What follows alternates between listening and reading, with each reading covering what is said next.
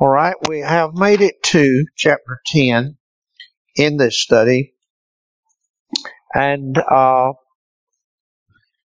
we will conclude today the chapter 10 and 11, and conclude actually this book one. This is a trilogy of three books, and we will conclude book one today. You understand our purpose and our intent, what we have been set out to do, which was to show the continuity of the Scriptures, especially continuity of the Old Testament with the New Testament, and how that there is no difference between them in terms of God's salvation. There is an unfolding and a building on revelation. The revelation of God is continuing unfolding of the revelation of God. Just by way of introduction, the paragraph and so much of these paragraphs, so much of what I read to you, and more of what I don't read to you from his writing is raises interesting questions for us all. Brother John is keen to point out some of them. I point out some of them. But we said going into this study that Goldsworthy, I'm not promoting Goldsworthy himself as a person or the book, particularly as some kind of a classic work. It's just we are using it as an instrument to expand the thought that I wanted to bring to teach the church. And this introduction is no different. On page 123, he said in chapter 4, because you're taking up the subject of hermeneutics. He said in chapter 4, hermeneutics, or interpretation, was described as the process of determining how the ancient biblical text has general relevance here and now. We may now put this a little more exactly, saying hermeneutics aims at. Now notice the wording there. This is not a definition. He didn't say hermeneutics is. This is not a theological definition. This is his expression that hermeneutics aims at showing the significance of the text in the light of the gospel. To interpret an Old Testament text, we establish its relationship to the revelation of God in Jesus Christ. I added the word there, the word total. I said, to interpret an Old Testament text, we establish its relationship to the total revelation of God in Jesus Christ. And that is, I said, is something of an introduction today, because it's pointing us back to this simple principle that we have been aiming at all along and showing all along of the continuity of the Old Testament revelation with the new, and that it was just unfolding preparatory revelation to the coming of Christ. Page 125, he says, we look at it another way. He said, from man's point of view, we see the Scriptures unfold a step-by-step process until the gospel is reached as the goal. Now, I changed the wording of that sentence. I said, we see the Scriptures unfold a step-by-step process until the completed revelation of the gospel. The completed revelation of the gospel is reached as the goal. But from God's point of view, we know that the coming of Christ to live and to die for sinners was a predetermined factor even before God made the world. We must not think of God as trying first one plan and then another until he came up with the perfect way of salvation. The gospel was preordained so that at the exact and perfect time, God sent forth His Son into the world. So it is an unfolding of revelation until the time came for the complete revelation to be brought, and that, of course, is in the person of the Lord Jesus Christ, which He does state that quite plainly. That is that to which all the Scripture had pointed. It had pointed to Christ.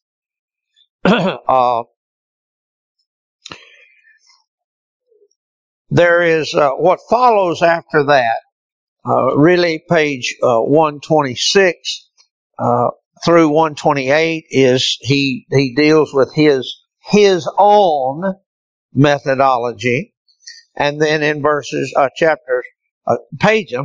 pages 128 on through verse page 135, 128 through 135, he gives examples of how he employs his methodology. Now, I'm not particularly keenly interested in any of that. You have the book. If you read it, you may glean good things there, and that's fine. I certainly don't have no criticism of it. I'm just not particularly interested in it for the purposes of this study, his methodology of applying. But I will make some summary comments with regard to that. In the chapter titled Conclusion on page 136, he says, underlying this survey has been the conviction that 20th century evangelical Christians have experienced a radical loss of direction in handling the Old Testament. I do not think that is an overstatement. I think that is positively an accurate statement, and it is that for that reason that I undertook the study that that modern 20th century evangelical Christians have experienced a radical loss of direction in handling the Old Testament. One of the contributing causes, I thought this was interesting, I had not thought of this before, one of the contributing causes for that decline is the severing of evangelicalism from the historical perspectives of the faith. This introduces a vicious cycle, because devotion to study of the Old Testament is an important means of preserving the historicity of the gospel. Evangelicals have lost sight not only of biblical history, but of their own historical heritage in the Reformation. By reverting to either allegorical interpretation on the one hand, or prophetic literalism on the other hand, some evangelicals have thrown away the hermeneutic gains of the reformers in favor of a medieval approach to the Bible. Now, I think that pretty well, although that's not meant to be a highly scholastic analysis, it's just a generalization. It's just general analysis, but I think it's absolutely accurate. We have lost it because on the one hand, in evangelical circles, broadly speaking, there has been this this direction of hermeneutic to an interpretation that's allegorical. The allegorical method has carried off with it multitudes. Then on the opposite side of that, there is the prophetic literalism of others, which is where you get your dispensationalism and all of that particular school of thought. So these two errors have led the bulk of modern evangelicalism off from the old path of biblical hermeneutics. And I would say in mass. He goes on to say this was very interesting. The other great contributing factor to modern misuse of the Old Testament is a generation of bad habits in Bible reading. Evangelicals have had a reputation for taking the Bible seriously, but even they have traditionally propagated the idea of the short devotional reading from which a, quote, blessing from the Lord must be wrested. Failure to gain this undefined blessing is usually seen to be a function of the spiritual state of the reader rather than the nature of the text itself. And I've substituted the word. I think it more completes the thought that he's expressing.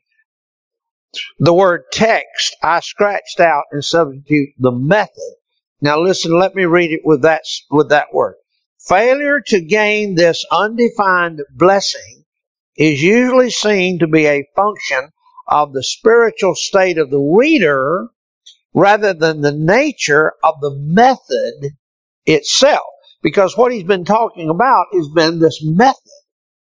We've promoted now for a very long time a method of reading the scriptures whereby we say, we'll just take a little short text and get a blessing from the Lord for it.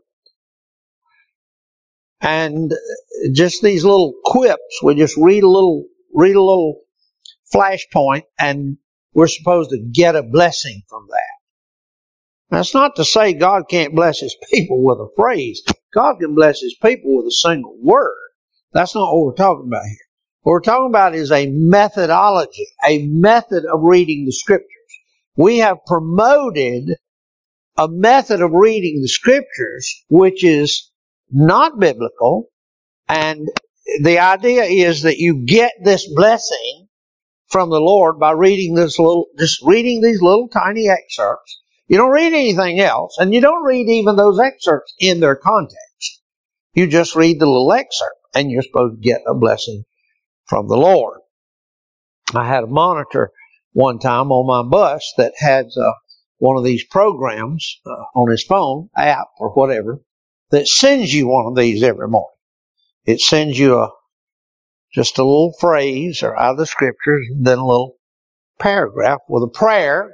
You can pray the prayer of blessing. And this monitor felt obliged to read this thing to me every morning when it went off on our journeys. And I just had to say nothing and listen. But this method has been promoted for a very long time. And Goldsworthy says this is one of the problems. It's one of the reasons we don't have a right grasp of the Old Testament. We're not reading it right. He said this mentality is almost paralyzed by such phenomena as the genealogies of the Bible. Consequently, one is unlikely to find a genealogy text included in daily devotional sections. You're not going to find genealogies in these little devotional quips. Now, please, don't misunderstand me, don't misquote me, don't go away with the wrong idea. I am not criticizing the use of a devotional method. That is, that you could look at a small portion of Scripture and spend just a very few minutes, even just a couple of 3 minutes, entertaining some spiritual idea. There's nothing wrong with that. However, if your Bible reading is limited to that, then you're going to be sadly deficient. That will not do. And most professing Christians that I talk to today, that is in fact the full extent of their reading. They get this little statement every day and they get their blessing and they're good to go. That's as deep as they go into the Word. And Goldsworthy names that as being one of the problems with why we departed. Now, on page 144, I want to come back to this page again, but on 144, you remember we said there's an appendix to each of these chapters has an appendix, and he had various exercises in these appendices, which I've enjoyed and appreciated. I have tried to follow through with them. I did not encourage you to do that. You don't necessarily need to do that. But on page 144, the appendix for this, he says, here's an assignment he gives. Prepare outlines of Bible studies or Sunday school lessons on the following passages. Now, here's what I want you to get. He says, remember the three basic questions to put when you undertake study any passage of Scripture. Number one, what did the text mean to the original writer? There's where you will accomplish what we call contextualization. Contextualize the text. Don't take it out of its... Try to understand what did this mean then and there when it was received. Question number two. What does the text mean in the light of the gospel? In other words, don't go off on a theological flight of some other subject. Every scripture is given as a part of the revelation of Christ. So you want to ask yourself in this text, now what is this saying to me about Christ? What is it pointing at, or how is it fulfilling the continued progressive revelation of Christ? That's an important question. Don't study any text apart from any thought about how it reveals Christ. And then question number three, what is its specific meaning to me and to my hearers? So you take those first two and you build on that and say, right, what would the Lord say to me from that? But that has to be that scripture contextualized. You can't just pluck it out and then give to it whatever meaning you think would be relevant for now. You got to take the meaning that it has and then find out, right, what is the relevance of that to me now? Those are three very simple questions, but I think they're worthy of actually taking note of and adopting in your methodology when you search the scriptures. So then, there's a final word for us, I think, as we conclude this whole first book, go to book 2. There's a final word for us on page 137, which I think kind of summarizes what I have tried to emphasize. The paragraph there says, the pivotal point of turning in evangelical thinking, which demands close attention, is the change that has taken place from the Protestant, I would say Christian, biblical emphasis upon the objective facts of the gospel in history. There's been a shift, he says. A shift, a change that has taken place from an emphasis on the objective facts of the gospel in history to the medieval emphasis on the inner life. The evangelical who sees only the inward transforming work of the Spirit as the key element of Christianity will soon lose contact with the historic faith and the historic gospel. At the same time, he will come to neglect the historical acts of God in the Old Testament. Now, let me just put this in my words, or at least express what I hope I think he's expressing. The modern emphasis, he used that word, inner life. We have another term that's in vogue today called felt needs. Felt needs. There's been a shift in emphasis, and if you'll listen, you can go on sermon audio, you can go on to anything you want to go to. You can search churches and go to where they have their sermons recorded on the church websites, etc., etc. You can just waste a ton of time going to all these places. And what you're hearing, way, and Lord help us, unfortunately, even among our so-called reformed trends, what you're hearing talked about in the preaching so much is this inner life, this inner feeling, our felt needs. And the actual historical gospel, the historical narrative, the historical records are little, very little apart of most sermons. Very, very scanty is their appearance in the most modern sermons. There is an address an attempt to address this inner life constantly and this felt sense of things. And I struggle even to know how to describe it, frankly. But I hear it constantly. You get among people who profess to be Christians, you hardly ever hear them engaged in a conversation about Scripture. Some point or other in Scripture. It's about their feelings and their experience, existentialists. That's what you hear.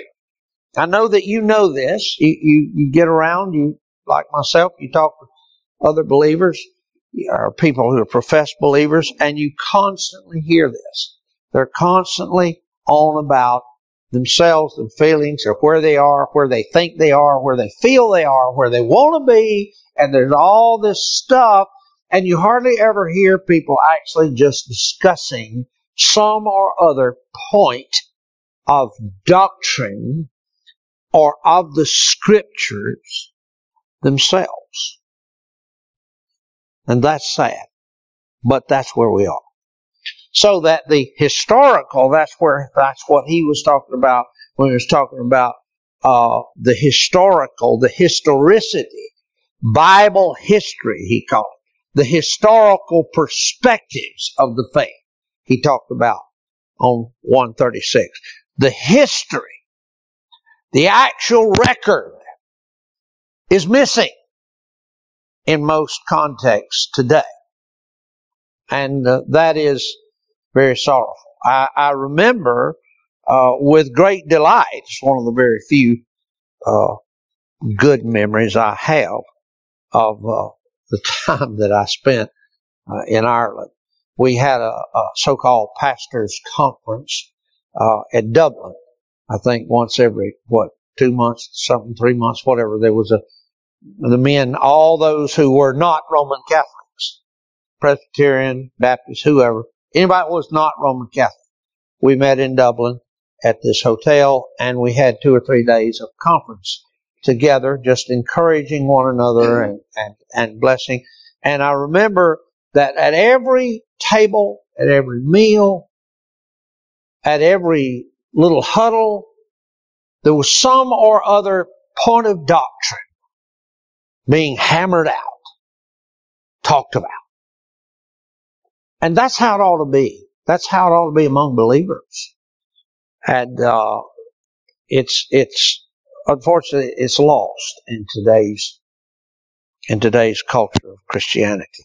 So that's the point Goldsworthy has been making. That's the point that I've been making. And so we've concluded book one. Anybody like to add or subtract to that for the lecture today?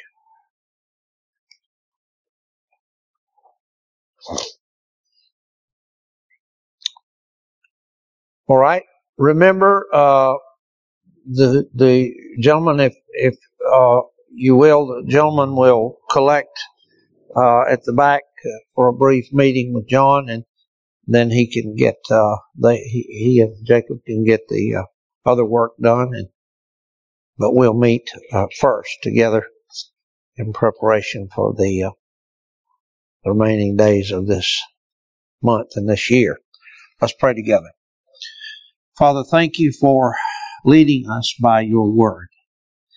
Blessed Lord, it is by this word that we are fed and led.